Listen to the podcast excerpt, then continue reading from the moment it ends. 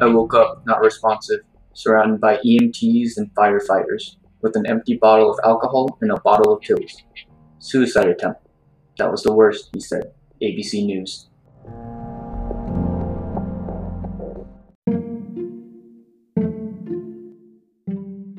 No person in the United States shall, on the basis of sex, be excluded from participation in, be denied the benefits of, or be subjected to discrimination under any education program or activity receiving federal financial assistance. These 37 words changed the university landscape as we know it back in 1972. It is so important that I didn't hear anything about it during my time in university or in high school until I started this project. Out of the four college students I had surveyed, all four of them knew very little or close to nothing about Title IX, let alone the new changes in 2020. So, what is Title IX? To sum it up in simple terms, it is a law that forbids discrimination based on sex for any educational programs. For example, college sports. This was an issue when the law was being introduced as there is a disproportionate amount of funding and opportunities for female athletes. The Women's Sports Foundation found that before Title IX, quote, 1 in 27 girls played sports. Today that number is 2 in 5. However, this is not the specific part of Title IX I want to focus on. I want to dive into those drastic shifts in Title IX between the two presidents that happened within this decade, and how this could affect you as a university student. The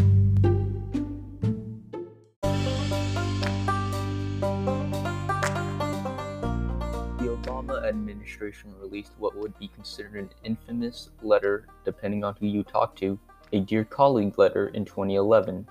This added new guidelines under Title IX that universities had to follow and was in full effect in 2014. In a quote by Barack Obama, an estimated 1 in 5 women have been sexually assaulted during her college years. 1 in 5.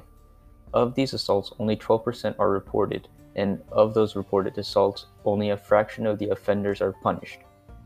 The intentions of the Obama administration were good, but there were some issues with it that people had. During the Trump administration, to release their updated version of Title IX on August 14, 2020. However, again, people had issues with these updated guidelines as well. A quote by Lauren Camera, a senior writer at the US News and World Report, exclaims in her article if this rule goes into effect, survivors will be denied their civil rights and will get the message loud and clear that there is no point in reporting assaults.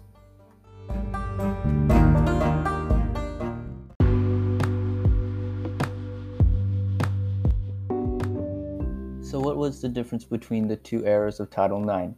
Imagine a balanced scale that represents justice. On one side, the victim of sexual harassment, and on the other side, the accused, the one who's alleged to have done the crime.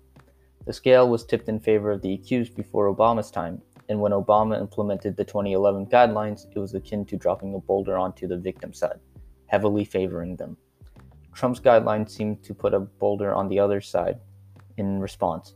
I am now going to compare some policies side by side provided by Duffy Law, a group of trained and experienced lawyers whose job it is to deal with Title IX cases. One of Obama's Title IX policies included schools must investigate any possible violation of Title IX immediately, while Trump's Title IX was a little more inactive as schools were only required to investigate after a formal complaint has been filed. Sexual harassment can be a touchy subject, and victims sometimes have a hard time coming out or making reports, which makes it more likely that universities would sweep it under the rug since why would universities want to work harder when they don't have to? Plus, Sexual harassment is very bad PR to universities. Another similar policy was that Obama's rules forced schools to continue the investigation process to reach a final determination, even if the complainant withdrew the complaint, versus Trump's, where the schools ha- could dismiss a formal complaint or allegation if the victim dismisses it. Sexual harassment is, again, a touchy subject, so Obama's uh, rules is good because it helps the victims get justice, even if they are scared for any amount of reasons, which can happen. However, Trump's policies had some good things about them too. With his change changes, it made it so that universities could no longer punish accused students until the conclusion of the investigation was done, compared to when Obama's policies said that universities could. This was the case for Joseph Roberts' Robert Dory. A quote from ABC News Two students filed complaints, which Robert called false allegations of verbal and online sexual harassment. And according to the documents obtained by ABC News, he was suspended the same day the first complaint was made.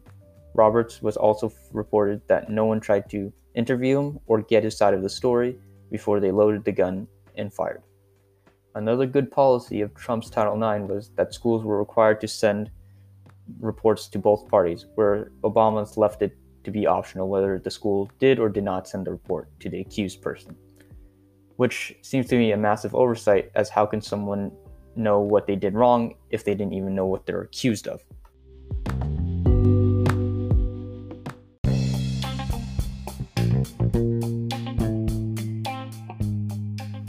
ABC News tried to find the details on Robert's case, but the university told them that they could not comment on any student's case.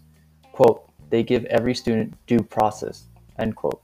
They claim to have given him due process, but now Roberts is suing the university, just completing his online degree from a California law school. I don't know what the outcome of that case is currently, but this is one of the failings of Obama's Title IX, and it is wrong for Roberts to have to struggle so much just to get a fair trial when it could have been done those many years ago. Trump's Title IX is relatively new, and not much has come out of it yet, but I'd imagine that there are cases not being reported due to the hoops and hurdles one has to climb through. But there is hope since there could be a third era coming soon. Joe Biden's administration on March 8, 2021 released an executive order on revisions of Title IX could this be the middle ground between the two eras? Only time will tell.